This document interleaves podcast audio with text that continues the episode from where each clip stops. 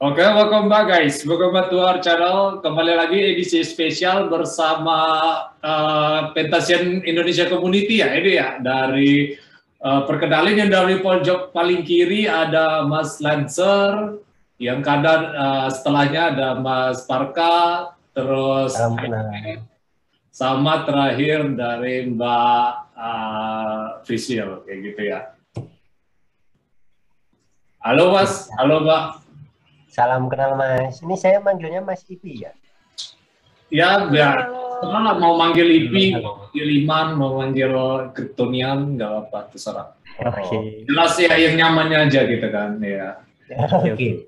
Ah. kita panggil Mas Kryptonian aja lah, biar metaverse banget. Gitu. Iya, iya. Aduh. Serah sih, ya. Sebelum masuk ke inti, tak kenal maka kata sayang dulu ya. Kita gilir dulu ya. Maksudnya gimana sudut uh, masuk ke dunia kripto itu gimana? Uh, dari mungkin dari yang paling pojok ya, dari Mas Lensar dulu mungkin. Atau dari Mbak Prisil yang kemarin udah kenal Bitcoin udah lama kan, cuman nggak masuk di awal. Atau Mbak Prisil duluan mungkin. Gimana? Boleh boleh nih Mbak Prisil. Jangan-jangan aku terakhir aja. aku oh, oke, okay, okay. Ya, Mas Lensar, Mbak Lensar, gas, Mas Lensar, gimana? kalau oke okay, oke. Okay. aku bakal kenalin nama aku dulu. Nama aku Lancer First. NFT aku di pentas itu juga Lancer First juga teman-teman.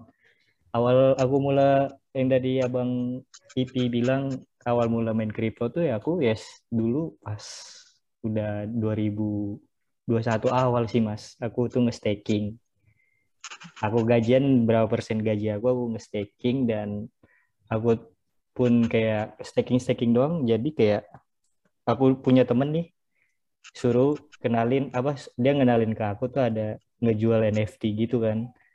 Dan aku pun tertarik dan aku emang kayak suka ngedesain desain juga.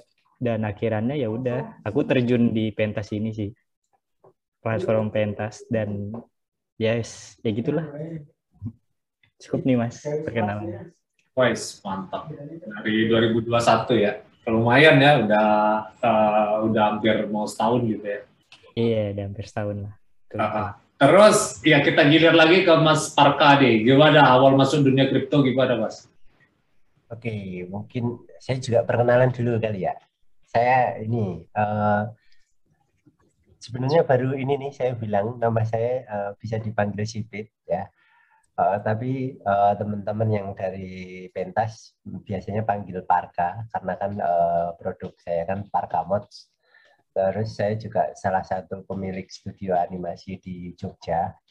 Nah, terus uh, waktu itu awalnya sih ke, ketemu sama temen. Uh, niatnya sih uh, sama pertama sama Goodcat itu ngomongin NFT Nah, ketika lagi ngomongin NFT itu, terus tahu-tahu uh, ada temen juga yang uh, tahu tahu uh, tahu NFT. Nah, terus yang temenku ini dia temennya dari House of Pumpkin, yang uh, salah satu kreatornya House of Pumpkin itu. Lalu pada akhirnya ya terus uh, diajak kan kita uh, bikin komunitas kecil ada saya, Good God, uh, Pix Red, Goblin Madness, sama House of Pumpkin.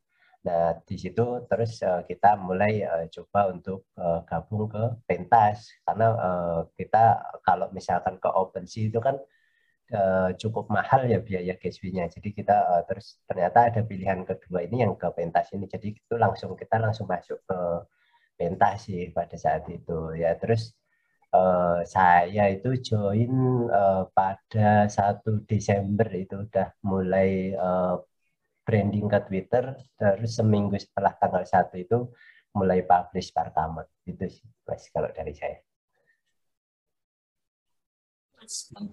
Berarti itu pas awal ekspor itu langsung ekspor pentas ya gara-gara OpenSea ya gas fee-nya terlalu tinggi mungkin ya gitu ya. Ya, langsung ke pentas karena gas terlalu tinggi. Terus juga kalau pakai polygon itu kita, uh, saya juga aslinya kurang yakin juga. Uh, bukannya kurang yakin masalah marketplace-nya, karena kan kalau di pentas ini kan uh, sudah ada teman kita yang kreator dari House of Pumpkin kan jadi kita ya nggak masalah sih langsung ke ini aja ke pentas yang udah ada pegulatnya lah istilahnya kayak gitu. Wes mantap kalau gitu. Ya uh, cukup menarik. Ya, kita lanjut lagi ke Mas Hepcat ya. Gimana Mas Hepcat uh, masuk dunia kripto? Gimana uh, masuk ke dunia NFT? Gimana? Halo semuanya, perkenalkan saya Hypecat. Punya project kita ini bergerak di PFP Project. Jadi pertama masuk dunia NFT ini sama seperti Mas Parka. Maunya awalnya pengennya di OpenSea gitu, karena melihat OpenSea itu terlalu open, sedangkan saya itu solo kreator juga, dan stoknya masih one by one, jadi uh, riset-riset platform dulu sebelum masuk ke pentas. Jadi ada saya riset ke hand, gimana community-nya, terus lihat art-artnya gimana, terus ketemu pentas. Sebelum saya masuk ke pentas itu sudah buat akun sih sebetulnya. Jadi ma masih riset-riset dulu, join Discord-nya, join grup Telegram-nya, gimana apa namanya community-nya bergerak seperti apa, terus sesekali ikut space buat dengerin gimana sih mereka link project terus itu mulai dari awal Januari itu risetnya. Terus kemudian tanggal 14 Februari sudah saya matangkan apa namanya proyeknya saya pilih di pentas. Terus kemudian minting pertama sih di awal tanggal Februari ya, 14 Februari itu. Eh, 14 Januari, mohon maaf, 14 Januari. Itu pertama kali Hypecat minting itu ada 14 atau 15 artwork gitu kalau nggak salah. Jadi start di floor price 0,03 BNB terus kemudian ya mingling-mingling aja di komunitas. Jadi pertama kali iPad apa namanya masuk memang di pentas. Salah satu alasannya ya memang karena saya belum terlalu paham tentang NFT dan pengen belajar. Jadi mulai dari dari ini juga dari dari yang awal dulu terus lihat pentas juga masih baru juga apa salahnya juga saya sambil belajar juga. Iya, kayak gitu sih. Uh -uh. Uh, mas uh, berarti langsung kenal NFT gitu ya? Soalnya kan orang ini kan kenal kripto dulu baru kenal NFT kan. Kalau kenal kripto sih sudah lama sebetulnya main kripto dari tahun 2013. Cuman nggak nggak nggak kadang kadang masukin aset terus berapa terus nggak nggak terlalu ditekuni lah. Cuman untuk simpen aset iseng-iseng aja terus masuk di NFT. Jadi baru 2021 juga ya. Wah, jadi ya, ya uh, ini, ini ya 2013 ke kripto uh, coba waktu itu belum Bitcoin sekarang udah aduh udah berapa itu kan. Ya, jadi ya udahlah. Terus kita lanjut lagi terakhir nih Mbak uh, gimana nih? Ya, nama saya Prisilia dari Bandung. Selama ini saya tuh fotografer sih. Jadi awal mulanya saya masuk ke NFT juga berapa dari blockchain Tezos ya. Nah itu benar-benar pure jadi fotografer aja. Tapi sebenarnya emang punya beberapa project gitu. Sampai saat ini uh, waktu waktu itu berjalan jadi foto kalau fotografinya tuh kan dari film analog tuh. Nah terus saya juga punya project kan soal menggambar doodle. Nah terus waktu itu memang mencari blockchain mana lagi ya yang bisa dieksplor selain Tezos terus ketemulah sama teman-teman dari Kalimantan NFT Kalimantan terus dia sharing-sharing cobain deh blockchain yang ini katanya gitu ya udah terus pas aku tuh tadinya cuma mau masuk ke komunitasnya dulu aja pengen tahu gimana ternyata komunitasnya sangat-sangat support kan terus aku jadi makin yakin untuk terjun ke BNB terutama di pentas ya karena komunitasnya sesupport itu gitu jadi belum join aja tuh kita udah dirangkul, kita udah kenalan seolah-olah benar teman udah lama banget. Jadi ya membuat nyaman lah untuk masuk komunitas ini. Ya udah akhirnya aku terjun lah untuk masuk benar-benar yakin di pentas gitu sih mas. Um, ya, kalau misalnya mau mulai-mulai sih mulai yeah. diajak sama teman-teman. Kalau di Bandung tuh fotografer di Bandung tuh udah banyak banget yang join ke ini ya maksudnya ke NFT. Nah aku tuh salah satu orang yang diajak, terutama aku memang nggak cuman teman-teman tuh nggak cuman fotografer, tapi ada juga ilustrator ilustrator yang ada di Jakarta. Mereka semua yang mengajak gitu kayak ayolah mulai mulai gitu. Ya udah akhirnya memulai. Ya benar. Oh jadi itu ya Mbak Mbak kemarin perasaan kalau nggak salah dengar ininya ini ya apa uh, OpenSea ya uh, lakinya ya. Maksudnya dia uh, ada project NFT juga kan? Oh enggak mas, aku cuma ada di Tezos sama di sekarang di BNB kan. Aku nggak pernah masuk OpenSea. Sebenarnya tuh aku diajak untuk masuk foundation ke Ethereum berarti kan. Tapi gas fee-nya tuh terlalu mahal untuk artis kecil kayak aku tuh itu lumayan lah. Untuk 88 dolar tuh ya, lumayan gitu kan. Ya, Terus ya. aku juga kayak ada ketakutan sendiri untuk memulai sesuatu yang uangnya gede gitu. Jadi kita coba dulu yang kecil, tapi aku tuh ya maksudnya kecil tapi menjanjikan gitu. Ya, ngerti. Ya itu ya ngerti lah Ethereum itu kan kalau udah network congestion udah banyak maki ya networknya ya otomatis gas fee-nya uh, tinggi ya itu uh, emang nggak nggak affordable lah for some people. Jadi Tadi udah disebutkan juga kan, uh, kenapa kalian milih pentas guys selain dari apa uh, komunitasnya atau dari gas fee-nya? Nah menurut kalian apalagi yang bikin kalian pentas nih uh, lebih baik lah koron code dibanding uh, yang lain? Uh, mungkin dari Mas uh, Lancer dulu, uh, mungkin menurut Mas kenapa pentas gitu? Oke okay, oke, okay.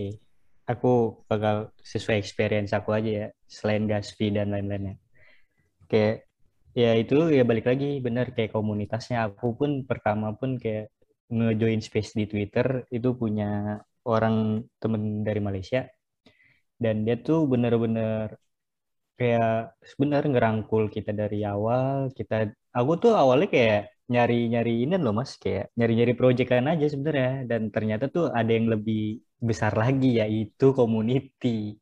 Tadinya tuh aku cuma kayak pengen ngeflip doang kan ngeflip ngeflip kayak OpenSea kan nyari-nyari waitlist atau gimana terus bisa di flip oh. Dan ternyata tuh teman-teman di Pentes tuh nyaranin aku udah jadi kreator aja dan emang latar belakang aku juga bisa ngedesain kan. Ya udah jadi makanya aku gabung ke Pentes ini ya mungkin karena the base community-nya sih saling ngerangkul sih awalnya. Makanya aku nggak buat bukan ngekotakin juga kayak kayak ngebuat teman-teman dari Indonesia nih biar bisa maju juga nih. Karena kita kan yang udah awal dari pentas Malaysia kan gitu jadi orang-orang baru tuh kayak nggak kaku juga.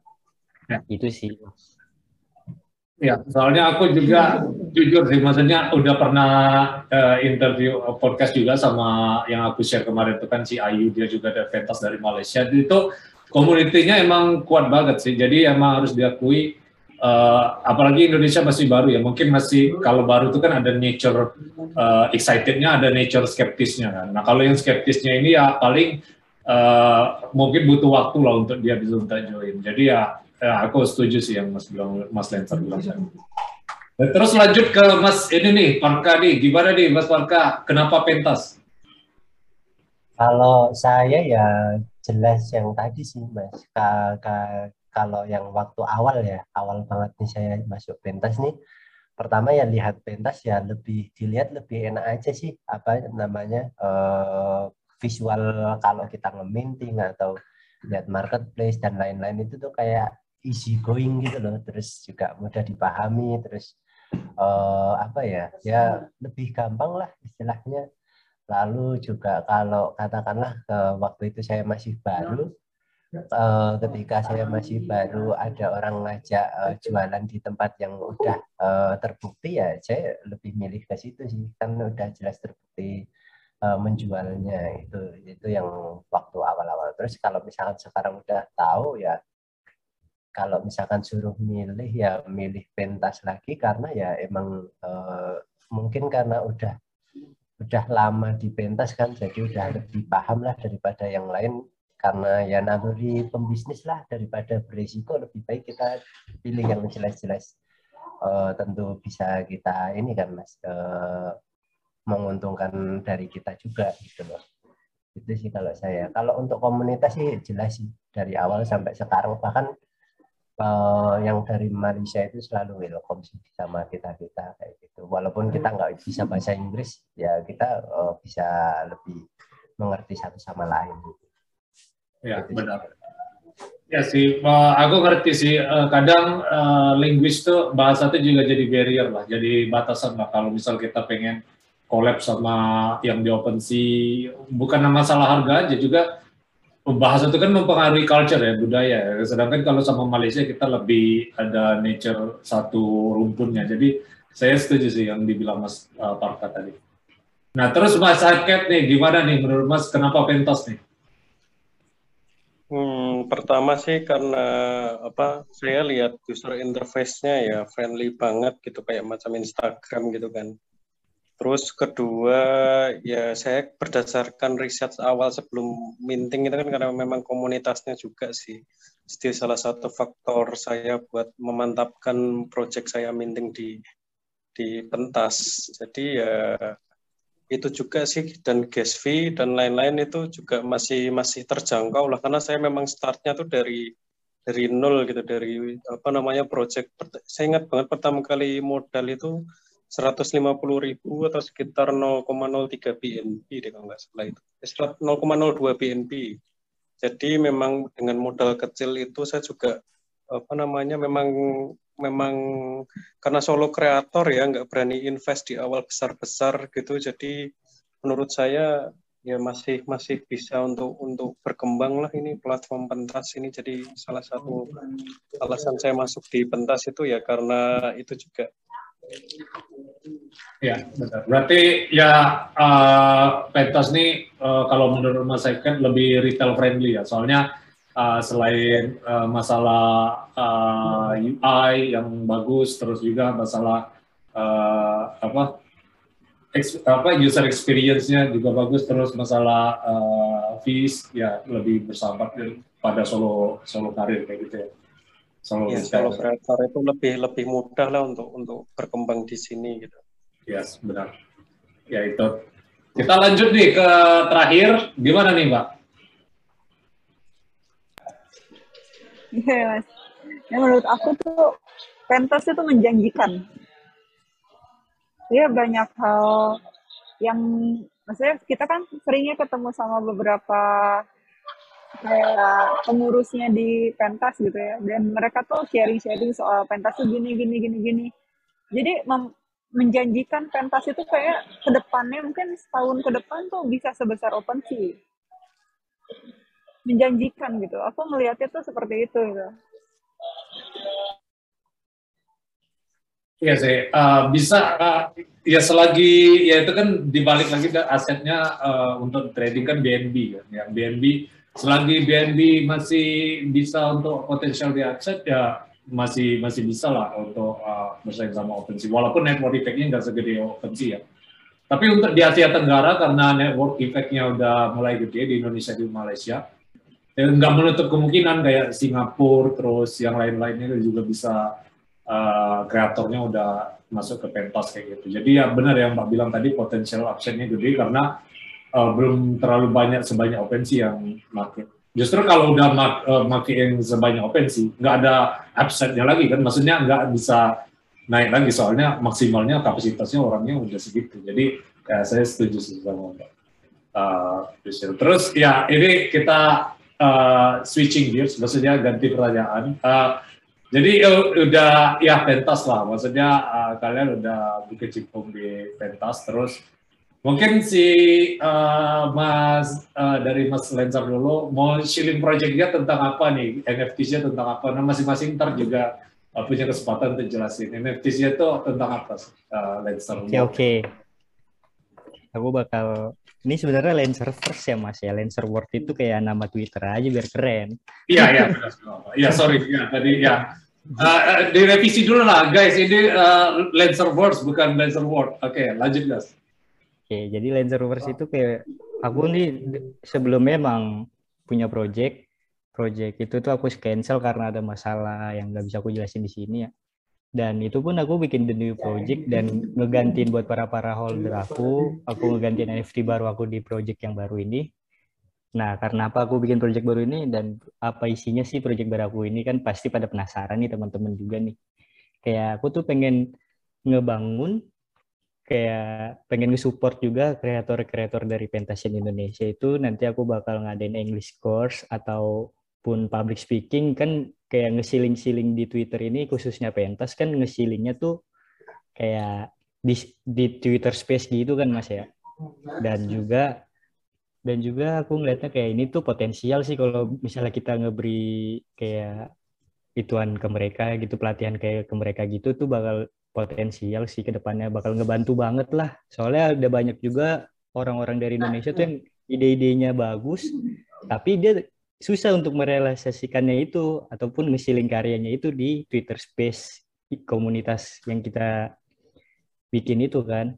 Jadi menurut aku ini langkah yang bagus sih. Jadi kenapa aku bilang kayak karena dari setiap penjualan aku tuh setiap penjualan satu NFT aku di pentas kayak beberapa persennya bakal aku regulasi lagi buat ituan komunitas. Nanti kalau untuk lebih jelasnya kalian bisa mampir dah. Ya ntar uh, mau lihat deskripsi lah. Ya project-projectnya bisa bisa mampir. Ya benar. Di Lancelot underscore NFT. Lancelot maksudnya dari ininya sendiri mas, maksudnya mas kan kayak gambar apa itu reok apa eh, di okay, topeng reok. Iya, menurut mas apa itu uh, yang mas uh, eh, NFT mas ini menggambarkan apa itu? Oke okay, oke, okay. kayak NFT aku ini aku tuh inspirasinya dari burung phoenix ya sebenarnya. Cuman kayak aku tuh pengen ngebikin ya sesuatu yang beda lah. Ini pun ada kisahnya juga, Mas. Ini aku spill aja deh di sini kisahnya kenapa. kenapa burung phoenix dijadiin topeng gini? Karena kayak aku ngelihat suku Aztec Maya tuh kayak Aztec apa Maya gitu. Pokoknya dia tuh ada kayak pakai topeng-topeng gitu tuh, Mas. Dan itu keren sih. Kayak dan aku referensi dari situ. Dan kenapa gambar burung phoenix tuh kayak mencerminkan lambang kebebasan. Jadi kayak aku tuh orangnya emang freedom people banget ya mas. Dan juga kayak ya udah karena apa nih aku suka aja sih gitu. Makanya aku buat ini. Dan ini nanti ada ada beberapa temanya juga. Setiap aku ngedrop tuh bakal ada beberapa tema. Dan aku sekali ngedrop itu tuh 30 NFT mas. Mantap ya, jadi ya jadi itu ya guys. Ya jadi yang berdasarkan budaya Indonesia juga terus sama Phoenix yang menggambarkan kebebasan gitu tadi ya mas. Betul betul. Kebebasan aja sih itu awalnya Iya bener sih mas, kayak aku ngereferensinya dari yang kayak suku-suku zaman dulu gitu kan, pakai topeng pada pakai topeng gitu kan mas. Yeah. Dan aku tuh kayak Phoenix itu kan kayak nggak nggak seratus persen ini, ini kan Indonesia kan Garuda ya mas. Cuman bisa juga mas gambarnya mas. Dan kayak lebih keren burung Phoenix sih dan ya udah itu doang sih. Nggak yeah. ada yang lain kalau. Iya. Yeah. Sama kalau NFT itu kan kalau misal kita airdrop berapa NFT misalnya 30 atau apa kita kasih giveaway NFT-nya ya uh, hampir satu NFT dan satu yang lain itu hampir kayak uniform lah, maksudnya hampir kayak serupa kan uh, bentukannya. Jadi mas bentukannya kayak gitu semua, cuman beda topeng mungkin kayak gitu ya?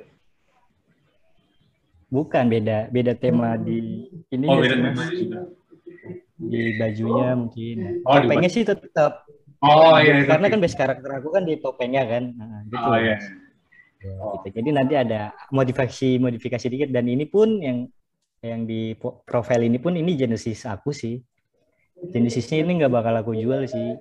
Tunggu-tunggu nanti lah Genesis kan karena dari awal banget nih mas, gitu kan. Ya.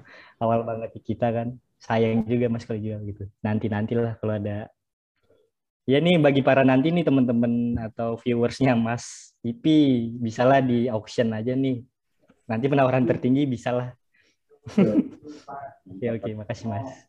Lanjut ke Mas Parka, gimana Mas? Uh, menurut Mas NFT Mas ini apa yang uh, mau disiul? Maksudnya menggambarkan apa NFT Mas? Uh, Parkamot. Jadi Parkamot itu lebih ke ini ya Mas, apa ya? Lebih ke sebenarnya ini tuh dari pete mas pete itu dijadikan karakter kenapa ngambil pete karena sebelumnya itu uh, saya aslinya uh, searching one by one buah uh, sayuran uh, apa sih yang bentuknya lonjong tapi ini terus pada akhirnya berhenti sampai pete. Ini karena pete saya search di Google itu baru satu gambar yang dia bikin uh, karakter. Jadi ya mungkin ini jadi sebuah apa ya namanya uh, mungkin bisa jadi karakter baru yang mungkin lebih safe lah untuk ke originalitasnya. Nah, terus uh, ini saya bikin lebih lucu itu juga karena saya lebih suka uh, yang lucu-lucu sih daripada yang keren-keren kayak gitu sih. Terus uh, untuk ke depannya sih ini lebih saya uh, apa namanya lebih saya pengen ke fashion gitu niatnya sih kalau uh, mau ke kayak nanti dijadiin topi, terus tas, terus produk-produk uh, distro lah kayak distro gitu. Tapi uh, aslinya juga saya kalau misalkan ada kemungkinan bisa sampai gede lagi sih pengennya bikin metaverse juga. Tapi kalau emang itu uh, nggak bisa sih uh, tetap kembali ke goal awal Parkamot sih lebih ke kayak kita tuh ya intinya kita pengen bikin merchandise sih lebih ke toko itu. Jadi nanti yang uh, punya NFT Parkamot itu juga bisa uh, pakai NFT-nya itu misalkan mau cetak mug dan mereka jual itu nggak masalah gitu kalau di tempat kita. Seperti itu sih mas. Mantap gitu. Ya, jadi ya itu ya. Uh, tapi kalau dilihat-lihat ini gambarnya kayak Patrick ya. Maksudnya warna hijau tapi kan Patrick kan bintang laut warna pink ya. Tapi ini warna hijau terus dikasih mata titik gitu. Ya karena ini mas, karena mungkin uh, face-nya ya, face-nya lebih ke kartunis gitu. Jadi kan uh, emang banyak sih yang nggak ngira kalau ini petir, tapi kalau dia mati dengan seksama itu kan ada dua bijinya yang kelihatan. Terus yeah. itu ditambahin mata dan mulutnya itu ya emang karena itu kembali lagi karena emang saya lebih suka yang lucu sih daripada yang keren kayak. Wis mantap. Ya jadi ya itu ya guys mengenai Parkamot ntar bakal di share di deskripsi. Mas Hypecat deh ya sesuai nama lah ya walaupun udah tahu klise sesuai nama, ya, tapi bisa dijelaskan mas, maksudnya uh, eh, NFT Mas Bim menggambarkan apa gitu? Wih, kalau nama Hypecat itu ya harapannya bisa menjadi hype ya projectnya.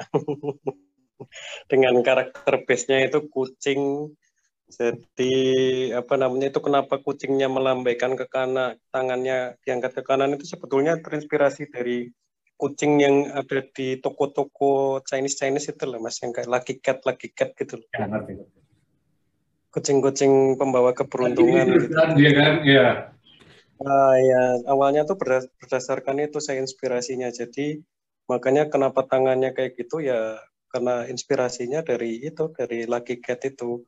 Terus kemudian ya dikembangkan diganti dengan karena memang Hepcat ini proyeknya kan PFP ya jadi diganti di kostumnya lah, di bajunya, apa namanya, berdasarkan mungkin referensi-referensi berdasarkan ide-ide saya yang keluar lah. Jadi diaplikasikan di ini. Dan proyek apa namanya PFP mohon maaf ada suara petir.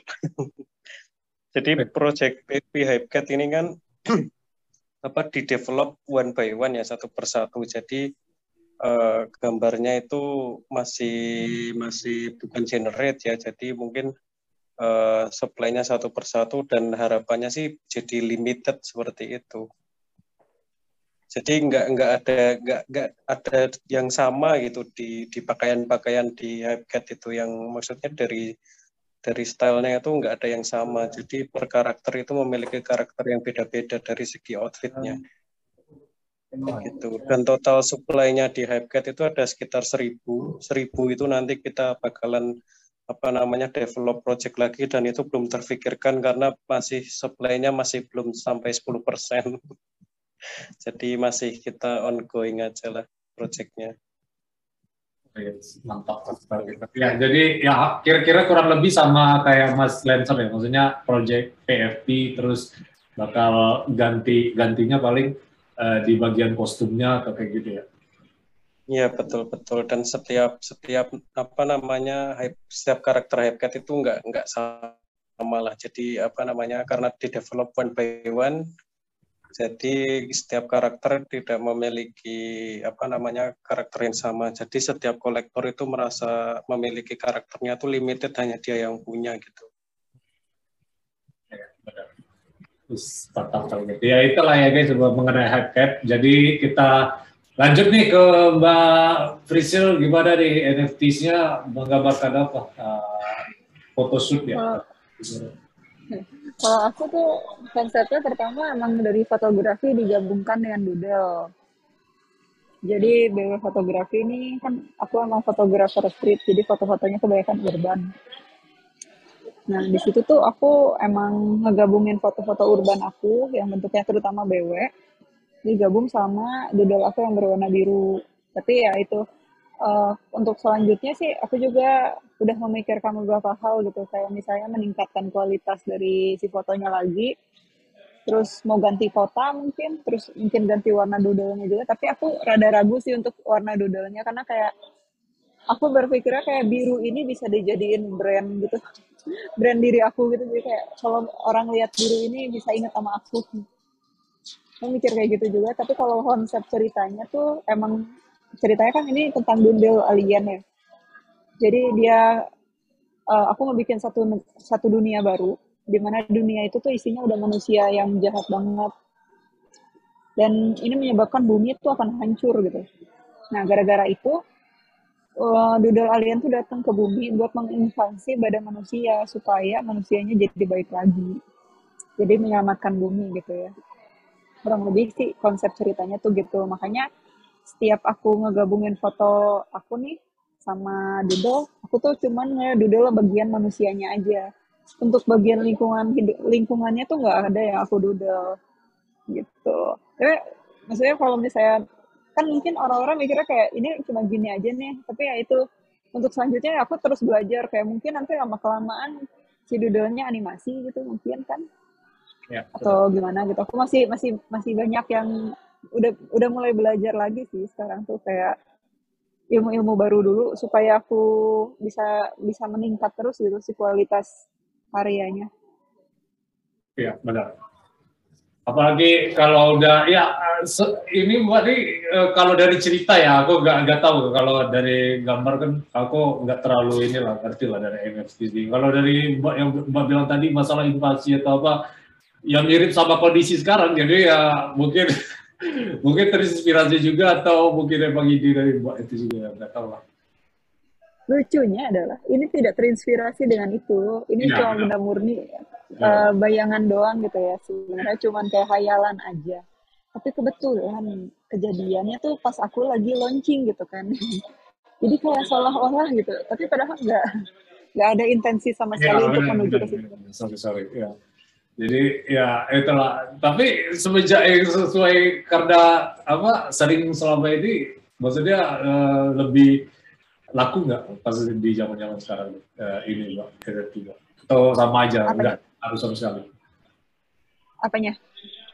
Ya ini kan isunya sama terus uh, sesuai sama NFT mbak. Jadi uh, uh, selama ini NFT yang mbak jual tuh kira-kira gimana responnya? Sama aja atau uh, lebih laku atau gimana?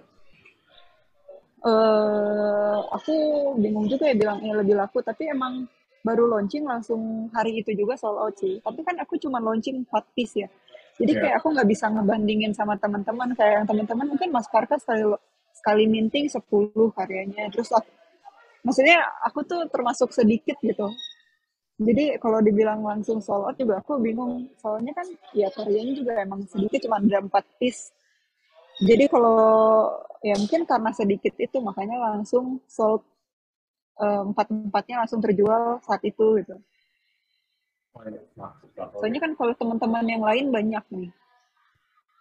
Yes, ya kayak Mas Sidecap, Mas Lancer udah sampai berapa ya jadi dia mimpinya. Jadi eh, ya aku ngerti sih. Ya bukan berarti belum ada alat pembanding aja kan. Jadi udah bisa nentuin lebih baik atau enggak ya. Jadi ya aku ngerti sih yang masuk Mbak uh, Terus ya kita balik lagi nih ke Mas Lancer ya. Uh, Tadi kan udah disebutin ininya eh, masalah ini ya apa namanya masalah dari uh, project NFT ya. Sekarang gimana ininya mas apa kendala terus roadmap sama uh, cara mas masarinnya tuh gimana? Soalnya Mas bilang tadi kan Twitter Space salah satu yang mendukung Mas ini ya uh, community terus ngesil ngesil terus uh, Mas uh, mempromosikan produk Mas. Menurut Mas uh, cara untuk masarin ini juga. Oke, kita bicarain kendala ya, Mas. Iya, kendala hmm. terus sama uh, solusinya, iya benar. Oh kendalanya, iya kendalanya sih kalau saya pribadi pun kayak masih saya kan kayak awalnya kan saya sendiri ya kayak one on one kayak Mas Hepket kan. Dan tapi ini sekarang kayak uh, saya buat tim sendiri ada tim yang ini saya nge-hire orang dan dia mau. Jadi kayak lebih membantu lah mas ya. Membantu saya dan saya itu ini pun jadi jadi generate jadinya gitu. Dan untuk kendala masarinnya sih menurut saya itu kembali lagi ke pribadi masing-masing ya marketingnya gimana ya. Ada yang hard selling bener-bener dia masuk space cuman nge-selling doang nggak cuman bicara-bicara doang. Ada juga nge-selling dari private DM gitu-gitu dan dan juga ada nge-selling di posan-posan para whales beda-beda sih mas. Kayak aku nggak bisa bilang ke itu sebagai kendala sih. Mungkin kayak diri sendirinya aja. Kalau aku sih nge-selling paling di space space doang sih. Dan mungkin di postingan aku aja. Dan ya. itu doang sih menurut aku kalau kendalanya. Kendalanya ya pas awal-awal doang sih mas. Awal-awal aku sendiri karena ngerjainnya sendiri aku pun bikin satu gambar pun aja. Satu ha, apa satu gambar pun bisa lima hari loh mas. Bayangin karena saya tidak ada background seninya mas. Ya. dan dan background saya kan emang kerja kantoran ya kan gini-gini.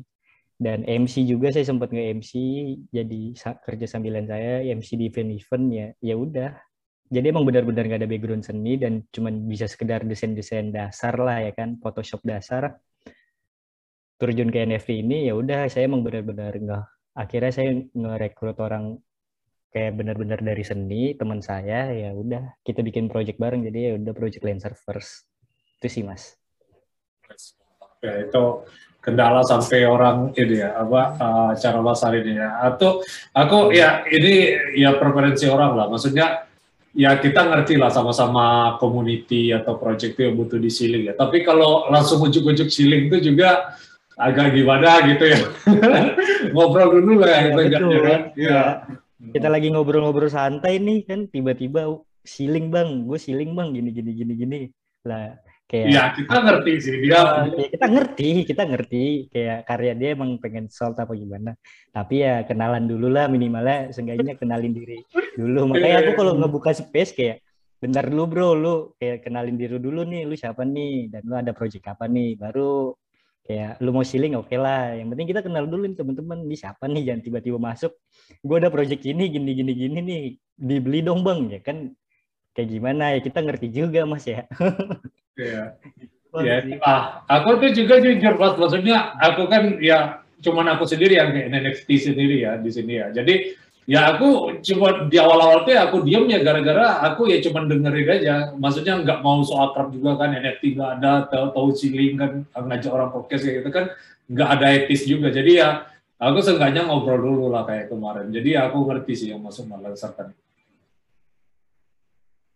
Ya kita lanjut ke Mas Parka, gimana Mas? Gimana Mas kendala NFT Mas, terus cara solusinya Mas Mas hari ini gimana?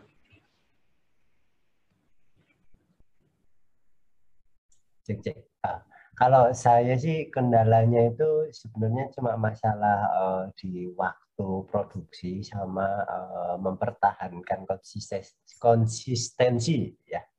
Itu sih itu yang benar-benar pasti jadi PR untuk semua kreator itu sih yang ini. Karena kalau misalkan partai ini kalau dilihat ini walaupun kartun tapi sehari itu ya paling jadi satu itu mas. Terus juga uh, untuk konsistensinya itu juga masalahnya adalah ketika bagaimana kita bisa menahan perasaan ketika lihat orang lain uh, laku terus tetapi kita tidak uh, terus juga uh, kita uh, bagaimana mempertahankan quality dan uh, original art kita, terus uh, mempertahankan uh, style kita. Karena kalau kita keluar style ya nanti imbasnya ke karya kita juga kan, karena kalau udah punya karakter bakal jadi apa ya? Kok bukan istilahnya kayak misalkan aku tahu-tahu ganti style nih jadi realis. Nanti kan orang-orang jadi kayak kok bukan ke parka yang dulu aku kenal misalkan kayak gitu. Terus juga uh, untuk mengatasinya ya tetap konsisten itu sih mas. Walaupun uh, rasa konsisten yang menghantui ketika melihat orang lain sold kita tidak ya. Tapi kita harus tetap konsisten. Entah bagaimana bagaimana caranya ya kita kenalkan terus uh, produk kita terus kita coba uh, berikan pelayanan yang terbaik uh, seperti buat web uh, terus uh, dan lain-lain lah yang istilahnya bisa uh, me membuat kolektor itu yakin dengan proyek kita bahwa proyek kita itu tuh serius kayak gitu sih. Itu sih the the one and only yaitu konsistensi. Itu sih yang menjadi apa namanya menjadi jawaban dari itu sih kendala-kendala masalah di ceilingnya nggak ada masalah ya? Maksudnya gua uh, masalahnya cuma di konsistensi kayak gitu ya? Kalau ceiling itu kan juga termasuk bagian konsistensi kan mas. Kita juga ah. perlu kenalin juga ke orang-orang kita uh, bagi space. Karena kalau misalkan kita ceiling ceilingnya sehari sekali besoknya enggak terus besoknya enggak.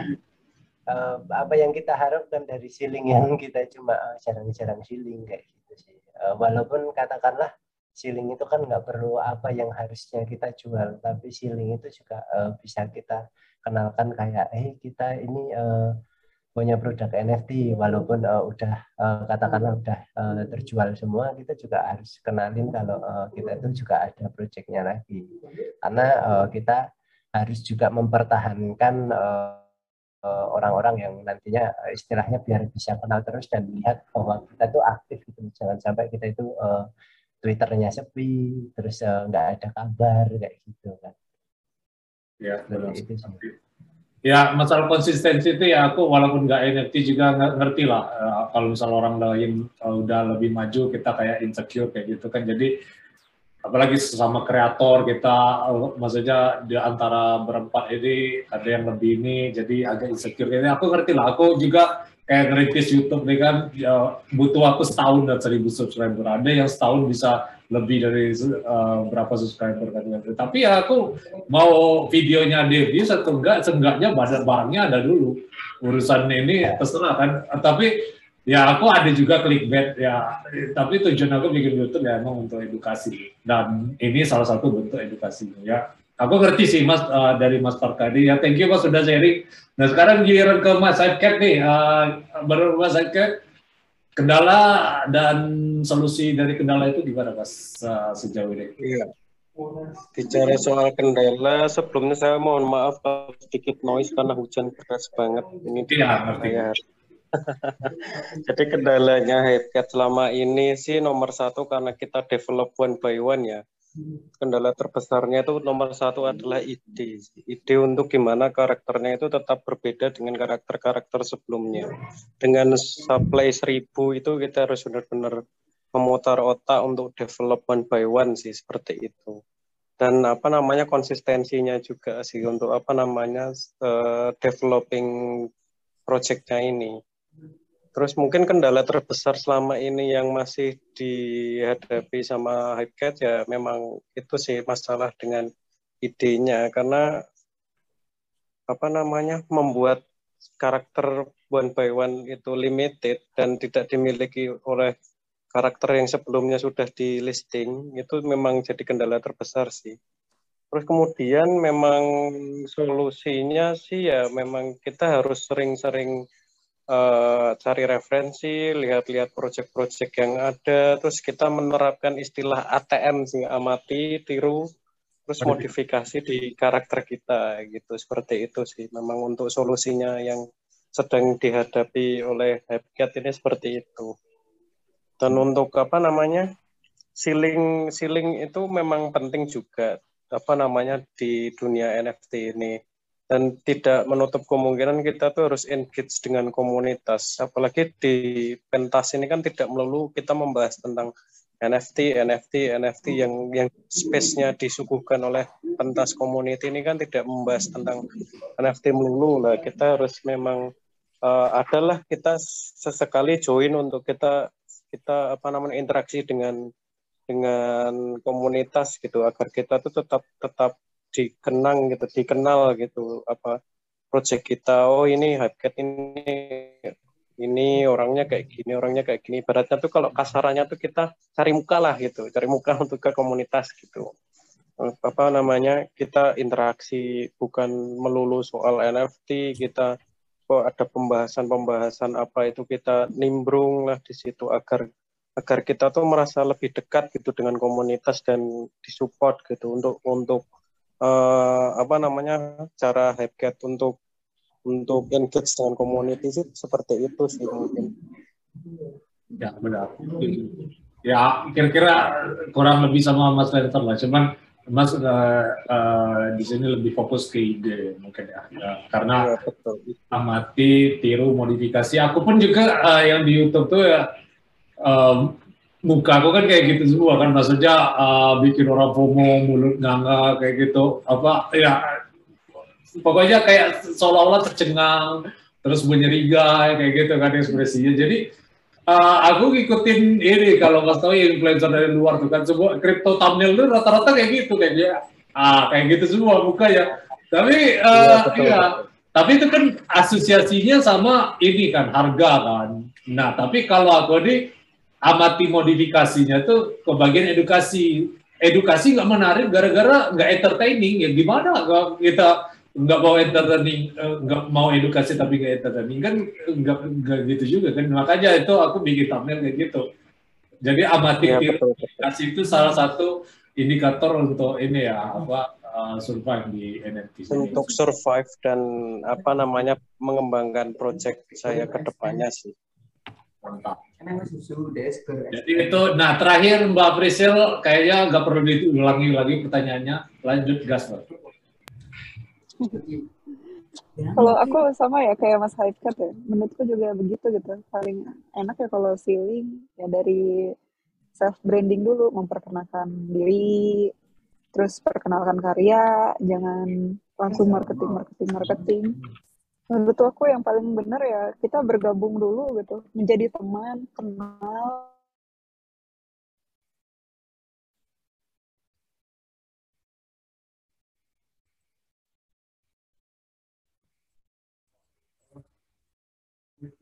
aduh. Jadi nggak nggak harus lah harus kita kita hard feeling deh nggak harus ya sebenarnya mah yang penting diri sendirinya dulu aja. Kita kenal kita perkenalkan karya kenalkan diri. Ya udah sih aman kayaknya. Tapi kalau eh, Allah itu kan apa gitu ya? Paling ya itu meningkatkan kualitas diri lagi ya. Kita perbanyak lagi ilmu nanti karya kita makin berkualitas juga orang akan makin tertarik untuk beli kan ya? Kurang lebih gitu sih mas itu masalah mbak itu ya apa kalau kendalanya sendiri gimana mbak uh, sejauh ini yang mbak temui kesulitannya apa tuh selama NFT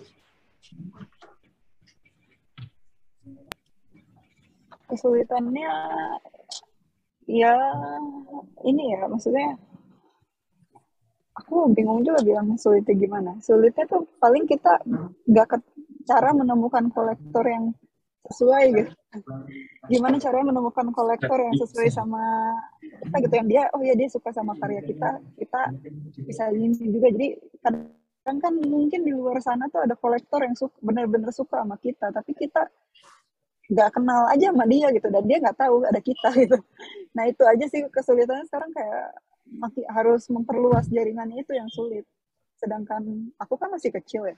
Ya jadi ya di progres aja setiap hari harus minimal tuh harus ada progres aja intinya gitu. Ya, benar. Ya, belum apa ketemu niche marketnya aja lah kayak gitu ya. Supply demand-nya belum ketemu aja kayak gitu ya. Jadi kendalanya sejauh ini ya. Ya, tapi seiring berjalannya, berjalannya waktu, ya aku yakin Seenggaknya gara-gara community ini ya baru kan, apalagi kalau udah Bitcoin apa crypto boom lagi, ya bisa lah uh, untuk progres. Jadi ya aku ngerti sih posisi progres. Nah terus balik lagi ke Mas Lancer ini, uh, ya ini kita ya, uh, berandai-andai lah. Maksudnya ya aku nggak mengharapkan ini juga. Tadi kan uh, waktu itu juga udah dibahas di space juga ya. Cuman ini biar ada dokumentasinya juga lah. Uh, jadi uh, berbasis NFT ini ada fase ya hanya ada fase enggaknya. Nah menurut uh, kalau Mas udah ada enggak di fase hype-nya, kalau misalnya NFT ini gagal, itu menurut Mas uh, yang Mas lakuin apa? Ya ini berada receh kita um, enggak, enggak mikir lah. Maksudnya kripto ini kan bakal terus naik ya. Ya ini skenario terburuk lah. Yang namanya investasi kan nggak mungkin kita 100% dan justru kalau 100% itu dianggap bodong. Jadi menurut Mas NFT uh, eh, ini gimana? Oke, okay, uh, eh, kalau misalnya udah nggak hype lagi ya Mas ya, berarti ya? Iya, sih... ya seenggaknya ya kalau dibilang oh ini udah kayak scam atau apa kayak gitu kan. Nah, sentimen udah negatif lah menurut Mas uh, posisi Mas memposisikan diri gimana? Aku sih bakal ngambil langkah yang ini ya untuk para holderku ya. Aku bakal ngelis holder-holderku dan aku bakal bertanggung jawab kayak ini amit-amit emang inian. Kagak hype lagi kayak ya udah. Ke semua keputusan ada di, di holder. Ataukah nanti aku bakal tetap ngelanjutin gambar aku kan karena NFT kan ituannya gambar ya mas. Dan lagi tuh kayak aku bakal ngadain opsi ke holder aku ya udah nih kalau kalian mau nikmatin karya saya mungkin di platform lain yang mungkin inian ada alternatif lain aku bakal di situ tetap kayak ngejual karya aku di situ dong sih aku ter, aku balik lagi ke para holderku aja sih mas yang begitu doang sih kalau skenario terburuk ya kalau kita ngomongin NFT ini ya Ya, soalnya ya ya kita nggak tahu ya. Itu kan NFT ini balik lagi ke crypto market ya. Jadi ya kalau misal harga Bitcoin naik berarti demand-nya tinggi juga sih. Jadi uh, ya makanya karena supply and demand dynamic supply and demand-nya itu jadi ya untuk masalah skenario terburuk ya juga harus ada yang dan aku setuju sama Mas bilang tadi ya uh, tetap progres walaupun apa pun harganya. Jadi ya itu menjaga community itu tetap satu kayak gitu ya kan. Nah iya mas, kayak kita sebagai kreator dan punya holder yang ngebantu kita dari awal, masa mau kita tinggalin aja? Benar, ya itu. yes. Ya, jadi emang uh, sustainable lah ya kan, uh, pengen yeah. jadi kreator kayak gitu kan, ya benar. Mm-hmm. Ada juga kan tipe kreator, berarti mas nih bakal bikin bisnis sendiri ya, maksudnya eh, ke depannya roadmap untuk uh, bisnis ya. Soalnya kan ada kreator cuma pengen jual gambar aja nih, uh, ada yang dia cuma pengen flipping, flipping ini. Uh, Mas Day lebih ke ini ya, bakal bisnis oriented ntar ya, kalau misal udah lanjut lagi ya. Iya, mungkin kayak ujung-ujungnya kayak Marparka sih, kayak ya nggak buka merchandise gitu sih, Mas. Iya. Mungkin ya. Hmm, gitu. Ya, apalagi kalau udah antar gede juga kan uh, ini juga Mas bisa bikin komunitas sendiri di Discord kan, uh, Lancer Force Discord group kayak gitu. Ada community manajernya kayak gitu kan di luar juga ramai yeah. kayak gitu. Jadi ya it's only matter of time lah. Uh, jadi walaupun price-nya uh, ups and downs kita tetap uh, deliver kayak gitu. Dan itu untuk dari Mas Lenzer sekarang Mas Parka gimana Mas? Menurut Mas uh, kayaknya pertanyaannya nggak perlu diulang lagi ya. Jadi ya intinya kenapa uh, bukan kenapa sih maksudnya uh, gimana uh, kalau misal NFTs ini nggak ini ya nggak sesuai ekspektasi kayak gitu. Maksudnya misal harga kripto anjlok terus NFT uh, dibilang oh scam atau apa, nah reaksi mas gimana? Kalau saya reaksinya biasa aja sih mas, karena bisnis ya pasti ada kemungkinan gagal itu yang pertama.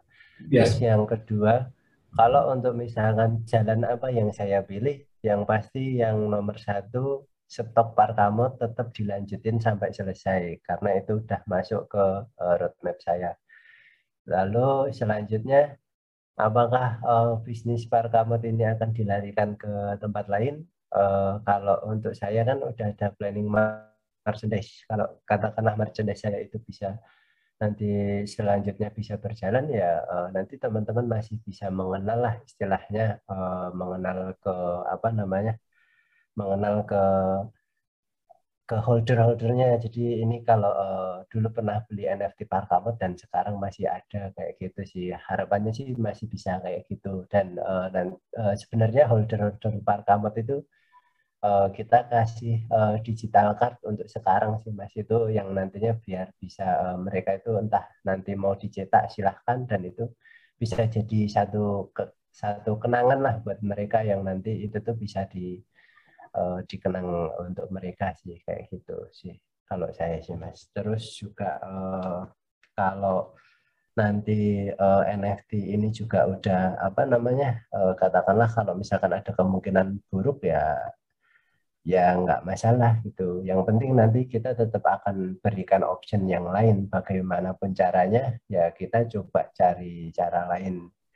Dan untuk sekarang pun sebenarnya kita udah mikirkan seperti itu sih mas. Bagaimana kalau kita hancur kayak gitu ya kita uh, sebenarnya ada planning-planning lain yang uh, nanti kita siapkan gitu. Tapi kalau uh, nanti ini katakanlah semuanya tidak berjalan lancar dan emang benar-benar nggak bisa planning A sampai Z uh, untuk antisipasinya nggak bisa, ya mungkin saya tetap kembali ke studio animasi saya dan itu uh, saya pajang di studio animasi saya sih itu sih.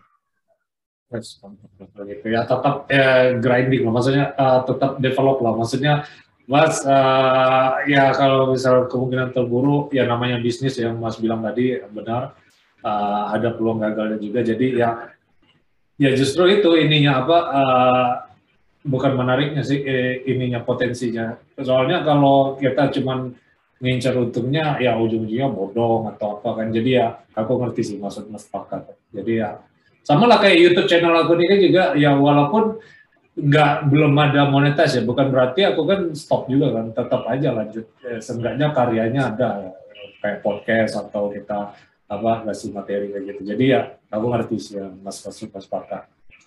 Jadi ya itu menurut Mas Gimana? Ya, pokoknya keep doing lah Mas. Uh, tetap kita uh, apa? Oh, tetap kita selesaikan apa yang udah saya mulai sih kalau saya. Benar, ya. Quote of Karena, the uh, mm, sebenarnya tuh kalau uh, saya ketemu holder-holder itu ya, itu sebenarnya juga holder nggak semuanya mikir bisnis juga. Maksudnya ada yang support juga kayak gitu walaupun mereka tahu nanti uh, belum tentu yang mereka beli itu profit ya mereka udah ya namanya bisnis mereka akan menanggung itu tapi ketika mereka melihat uh, kreator yang mereka dukung itu bisa besar ataupun bisa konsisten hingga akhir tuh uh, mereka tuh kayak ada kepuasan tersendiri gitu loh bisa melihat uh, orang yang mereka support itu sampai di finish itu istilahnya sih gitu sih. Ya benar. Ya kalaupun uh, hype-nya nggak ada lagi ya seenggaknya itu kesempatan untuk engage ke community itu ya mas maksudnya. Ya betul itu mas. Benar. Ya kita lanjut ke Mas Hypecat. Gimana Mas Hypecat? Kayaknya nggak perlu diulang lagi pertanyaannya. Oke oke. Jadi untuk menghadapi kemungkinan terburuk ya mas ya. Ya. Jadi apa namanya uh, kita sih tetap ini sih mas, apa pun yang terjadi kemungkinan terburuk Hypegate itu cuman ketika pentas tutup aja sih. Harapan saya seperti itu. Jadi apa namanya selama pentas masih beroperasi, masih masih apa namanya uh, platformnya masih berjalan, jadi Hypegate tetap berusaha tetap tetap tetap ada lah di di platform tersebut. Untuk menghadapi hal tersebut ya saya ini sih apa namanya uh, mengembangkan sih apa sih yang yang harus di upgrade dari HypeCat mungkin dari segi quality karakter PFP-nya mungkin kita kembangkan inovasi-inovasi baru dengan sedikit-sedikit animasi efek-efek dan lain-lain. Itu sudah saya siapkan untuk plan-plan terburuknya kemungkinan ketika holders-holders HypeCat ini kemungkinan boring lah koleksi HypeCat dengan kayak gini atau apa gitu. Jadi ya apa namanya tetaplah kita apa berinovasi sih belajar dari dari proyek-proyek yang sudah besar dan lain-lain itu gimana sih mereka biar tetap tetap tetap ada dan tetap bertahan di di platform pentas sih. Jadi seperti itu. Karena memang memang ini tuh sudah sudah kita mulai gitu. Harus diselesaikan sampai selesai gitu. Kalau kalau sudah sampai selesai, syukur-syukur kita bisa switch ke project yang baru gitu. Seperti itu sih harapannya. Karena memang NFT ini nggak tahu ini ujungnya mau dibawa ke mana. Karena ini kita semua kan memang masih mulai ya, masih mulai di awal nih. Kita bukan bukan bukan bukan sudah di perjalanan di tengah ini. Kita semua masih mulai. Jadi nggak tahu nanti finishnya mau di mana. Mungkin ke depan nanti ada ada ide-ide yang baru, ada ada inovasi-inovasi yang baru di dunia NFT yang mungkin kita bisa aplikasikan di NFT kita. Mungkin ke depannya nanti project kita dilirik investor kita bisa develop project lebih besar lagi kan siapa kita nggak tahu sih. Itu mungkin harapan apa terbesarnya sih dari Hypecat dan kemungkinan terburuknya cuman saya berharapnya cuman ada di pentas tutup aja kalau di proyeknya Hypecat saya nggak berharap sih. Ya benar-benar. Ya itu outside of our control lah. Maksudnya kalau udah pentas tutup atau apa itu kan di luar kendali kita kan. Jadi aku ngerti sih maksud mas. Ya uh, nggak ini mas apa kayak diversifikasi. Maksudnya kayak OpenSea atau apa. Ya mas bilang tadi kan OpenSea uh, nggak nggak friendly ya. Maksudnya nggak retail friendly ya. Jadi uh, ya kalau pentas tutup kan ya kita nggak bisa di luar kendali kita lah. Maksudnya uh, nggak ke market mana gitu atau sekarang setahu aku nggak selain Polygon ada yang Solana Market juga kalau nggak salah ya, eh, Solana NFT ya. Itu ya, kayaknya betul, lebih betul. lebih murah juga. Terus menurut Mas uh, gimana tuh? Uh, uh, nggak nggak uh, diversifikasi. Soalnya ya namanya ketergantungan apa pun kayak kita apa uh, sama minyak goreng kan langka jadinya kita langsung ini. Terus kayak si Ukraina dia bergantung sama uh, Rusia jadi kayak gini. Jadi Mas gimana nih posisinya? Ya mungkin ketika hal itu terjadi kita harus harus itu sih apa namanya migrasi sih kalau memang hal-hal itu benar terjadi. Karena memang saya kebetulan ini masuk proyeknya memang di pentas, jadi ya saya maksimalkan yang sudah masuk. Ketika hal itu terjadi ya kemungkinan saya migrasi cari platform dan lain-lain. Seperti itu yang bisa develop proyeknya karena saya solo kreator masih art one by one dan masih ibaratnya develop projectnya itu masih nggak langsung banyak gitu masih kita bisa bisa cicil satu one by one artnya gitu-gitu. Mungkin ada platform lain yang yang setara dengan pentas dan bisa saya masuk gitu. Sesuai kapasitas saya lah gitu. Ya. ketika hal itu terjadi sih Ya, migrasi Pak. Ya, itu ya inevitable sih. Soalnya kita nggak bisa di luar kontrol kita kan. Maksudnya itu ya. udah uh, sangat mungkin terjadi. Jadi itu untuk Mas Eka terakhir, Mbak Frisil gimana nih menurut Mbak? Kalau aku juga sama sih, selesaikan aja dulu. Aku juga nggak tahu sih maksudnya ini bakal berjalan sampai kapan gitu ya. Hype-nya tuh bakal sampai kapan aku juga kurang tahu apakah gimana kondisi pasarnya gitu ya. Yeah. Cuman yang aku tahu tuh aku bakal terus uh, update berkarya terus sampai hype itu turun dan hilang. Dan nanti kalau misalnya udah selesai, ya udah saya udah titik, oh ya udah nih udah nggak ada lagi. Ya semua karya yang ada di dalam sini dikompel, dijadikan buku. Karena memang aku kan, maksudnya sebelum dari kayak gini juga tuh, setiap karya yang udah aku kumpulkan berapa tahun tuh dijadikan buku biasanya. Ya mungkin berkarya di tempat lain berarti kalau misalnya uh, marketplace yang ini sudah tidak hype lagi dan akhirnya mati gitu ya. Ya berarti pasti muncul platform baru dan di situ gitu diajak. Ya mungkin holder-holder yang lamanya kalau dia ikut pindah ya berarti adalah sesuatu yang pasti aku berikan untuk mereka. Yes. Cuma bentuknya nggak tahu kan platformnya juga belum ada gitu. Benar, ya. Jadi ya lebih ke ya hype dari market sih. Ya aku ngerti sih. Apalagi kalau di kripto ini kan ada cycle ya. Kalau nggak tahu ada siklusnya, siklus empat tahunan kan. Kadang makanya waktu 2017 kan harga Bitcoin 300 juta, sekarang 500 juta ya emang ngikutin siklus empat tahunan itu. Jadi bak bakal ada fase boom and bust ya. Maksudnya ada fase bubble ya.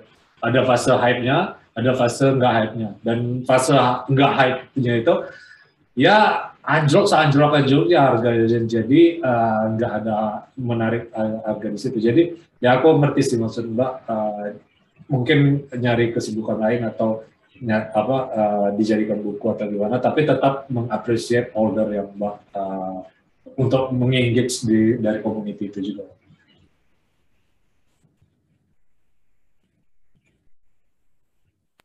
Udah ya jadi maksudnya gitu.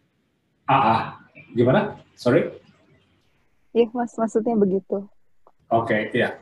Jadi karena udah sejam juga, guys. Uh, ntar kalau dua jam takutnya 9 SKS gitu ya. Jadi uh, sebelum ditutup, uh, ini just for fun, no financial advice uh, dari Mas Lenter nih. Menurut Mas, Bitcoin Price Prediction atau Ethereum atau BNB ke mana nih harganya? Ini bakal lanjut lagi bull run-nya atau ini udah selesai, bakal anjlok uh, to the store? Menurut Mas, uh, ke mana nih? Crypto market ini bakal ngepomp naik lagi gak nih? Kalau naik sih naik ya mas. Iya benar. Saya juga ada. Ada target nggak spesifik Bitcoin Price Prediction? Maksudnya Bitcoin bakal satu M atau dua M atau ya atau uh, eh, BNB ke harga 20 juta. Ini just for fun. Just for fun ya, just for fun. Yeah. Yeah. Ya saya pengennya sih ya biarinlah Bitcoin naik atau enggak. Yang penting BNB naik guys, karena saya berharap di BNB sekarang ya. Ya, soalnya kan ada BNB. Ya. jadi ya, kalau BNB naik, saya kan juga. Bitcoin, Bitcoin naik, ya koin lain naik. Ya, jadi ya BNB ke, ke, paketnya ke arah mana nih, Mas? Tahun depan ya. Seenggaknya setahun dua tahun lah. Aku gimana ya cara jawabnya nih Mas Andi agak terlalu Iya, itu just for fun, just for fun. Ya, maksudnya ya terserah. Maksudnya uh, eh, BNB ke arah berapa 20 juta apa? Gitu. Aku sih kayak pasti kayak aku pernah mikir juga kayak BNB nih bakal naik ke sepuluh ribu mungkin ya, ke 10 juta gitu maksudnya ya. Kayak gitu sih mas. Ya, paling untuk dua tahun atau tiga tahun lagi ya 10 juta sih, make sense sih menurut aku sih. Iya, benar. hmm. Kalau Mas Marka ini gimana? No financial pass lah, ini just for fun, bermas karabanan ya. Halo. Lupa saya, Mut. Halo, halo, halo.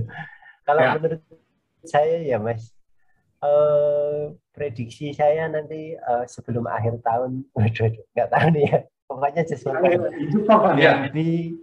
Bakal di arah uh, angka 9 sampai 15 itu di di uh, November nanti Desember jatuh Iya, eh, enggak kalau sembilan kan cuma dua kan. Jadi ya, ya. kalau itu masih memungkinkan. Iya, kemungkinan sih di angka 9 sampai 15. Terus uh, untuk uh, ya tahu sendirilah Mas, nanti di akhir tahun dan awal tahun itulah masa-masa uh, traffic yang gitu. Kayak gitulah. Yes, benar. Jadi itu, nah sekarang Mas Saidket uh, prediksi gimana Mas? Untuk prediksi menurut saya kemungkinan naik seperti yang dibilang Mas Mas Parka ya memang karena pertumbuhan mungkin di blockchain BNB ini setiap setiap apalagi di platform pentas ini kan semakin banyak kreator atau kolektor yang masuk itu kan jual beli transaksi dan lain-lain itu kan mempengaruhi ke tingkat kenaikan BNB ya dan lain-lain itu ya. Mungkin menurut saya ke depannya sih bakal naik sih ini. Benar yang dikatakan katakan Mas Parka karena trafficnya apa kita di NFT ini kan sangat mempengaruhi kenaikan ini ya blockchain juga ya. Yes. Ya, jadi, jadi apa namanya naik sih pasti. Price maksudnya nggak ada target ke berapa? Tahun ini mungkin maksimal di angka 10 juta sih kalau menurut saya satu BNB-nya. Oh, Anda cepat kaya berarti ya Mas Epit. prediksi, prediksi karena melihat pertumbuhan wallet dan lain-lain setiap satu bulan sekali itu sangat drastis sekali. Yes. So, di kemungkinan terbesar nanti di BNB ini bakal naik lah kolektor-kolektor juga ketika ketika Bitcoin anjlok Ethereum anjlok mereka pada turun gunung ke BNB juga mungkin mempengaruhi juga. Ya benar ya setuju sih. Kalau, kalau Bitcoin anjlok semua anjlok. Kalau Bitcoin ini semua naik. Aku yeah. ya. terus terakhir Mbak Brisel uh, gimana? Ini just for fun. Jujur aku nggak tahu loh mas Ya, aku ini merasa itu no financial price. Maksudnya ke arah mana? Ya, ya ini nggak ada yang tahu lah. Iya. Kan? Iya. Cuman kan uh, sebelum masuk ke benar-benar NFT, emang waktu itu aku tuh uh, mainnya di BNB ya justru. Jadi sebelum ke Tezos juga tuh aku tuh beliin koinnya BNB karena BNB tuh naik terus turun naik turun tapi naiknya tuh pasti gitu setelah aku jadi NFT dan blockchainnya BNB ini kemarin sempat 6 juta tuh aku lihat sempat 6 juta terus aku nyairin kan terus aku ngerasa emang turun lagi Tapi aku ngerasa kayaknya ini bakal terus naik dilihat dari tren temen-temen di Indonesia aja mulai mulai banyak yang masuk ke sini kan ke pentas. Berarti mereka pakai blockchainnya BNB. Semakin banyak eh semakin stoknya sedikit harusnya harganya makin dikit. Eh har harusnya harganya makin naik. Karena stoknya kan makin banyak yang beli. Yes. jadi berharapnya sih terus terus terus oh, aku sih berharapnya naiknya pelan pelan aja jangan langsung ngebreak gitu. Yeah. kalau pelan pelan aku yakin dia lebih stabil. Benar. Jadi kayak uh, uh, jadi naiknya mungkin sehari cuman berapa persen satu persen gitu gitu ya yeah. berharapnya sih naik dikit-dikit aja lah nggak usah langsung ngejebret. Tapi stabil. Uh, tapi kalau udah FOMO susah sih kalau mbak ngikutin cycle kan uh, pasti ada fase price discovery namanya tuh. Jadi kalau misal uh, belum ada apa uh, history dari uh, harganya itu karena supply demand tadi kan free market tadi jadi ya otomatis ya tinggal FOMO. Soalnya udah pada untung semua kan jadi ngapain dilepas kayak gitu. Jadi ya ad, bakal ada fase yang kayak kemarin yang bulan Mei itu sih bakal ada meledak harganya tuh. Jadi ya tunggu waktu aja. Tapi nggak ada spesifik price ya. Maksudnya bakal taruh mana BNB ya? Nggak ada ya. Aku nggak tahu jujur. Cuma ya, saya pasti nggak terus. Ya.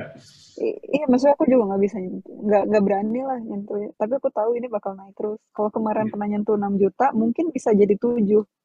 Yes, exactly. Di dua tiga bulan ini kayaknya bisa tujuh deh mungkin abis dari tujuh turun dulu biasanya. Benar. Turun ke lima lagi. Tapi yeah. nanti naik lagi ke delapan gitu. Yes yes. Jadi ya begitulah uh, mengenai uh, price jadi ya uh, mungkin ya udah pas di sejam. Jadi ya thank you guys uh, for coming. Ya bakal support terus uh, komunitas pentas di Indonesia. Ini nggak bakal bikin belum ada nggak sih Twitter account official nih yang uh, pentas Indonesia? Belum ada ya?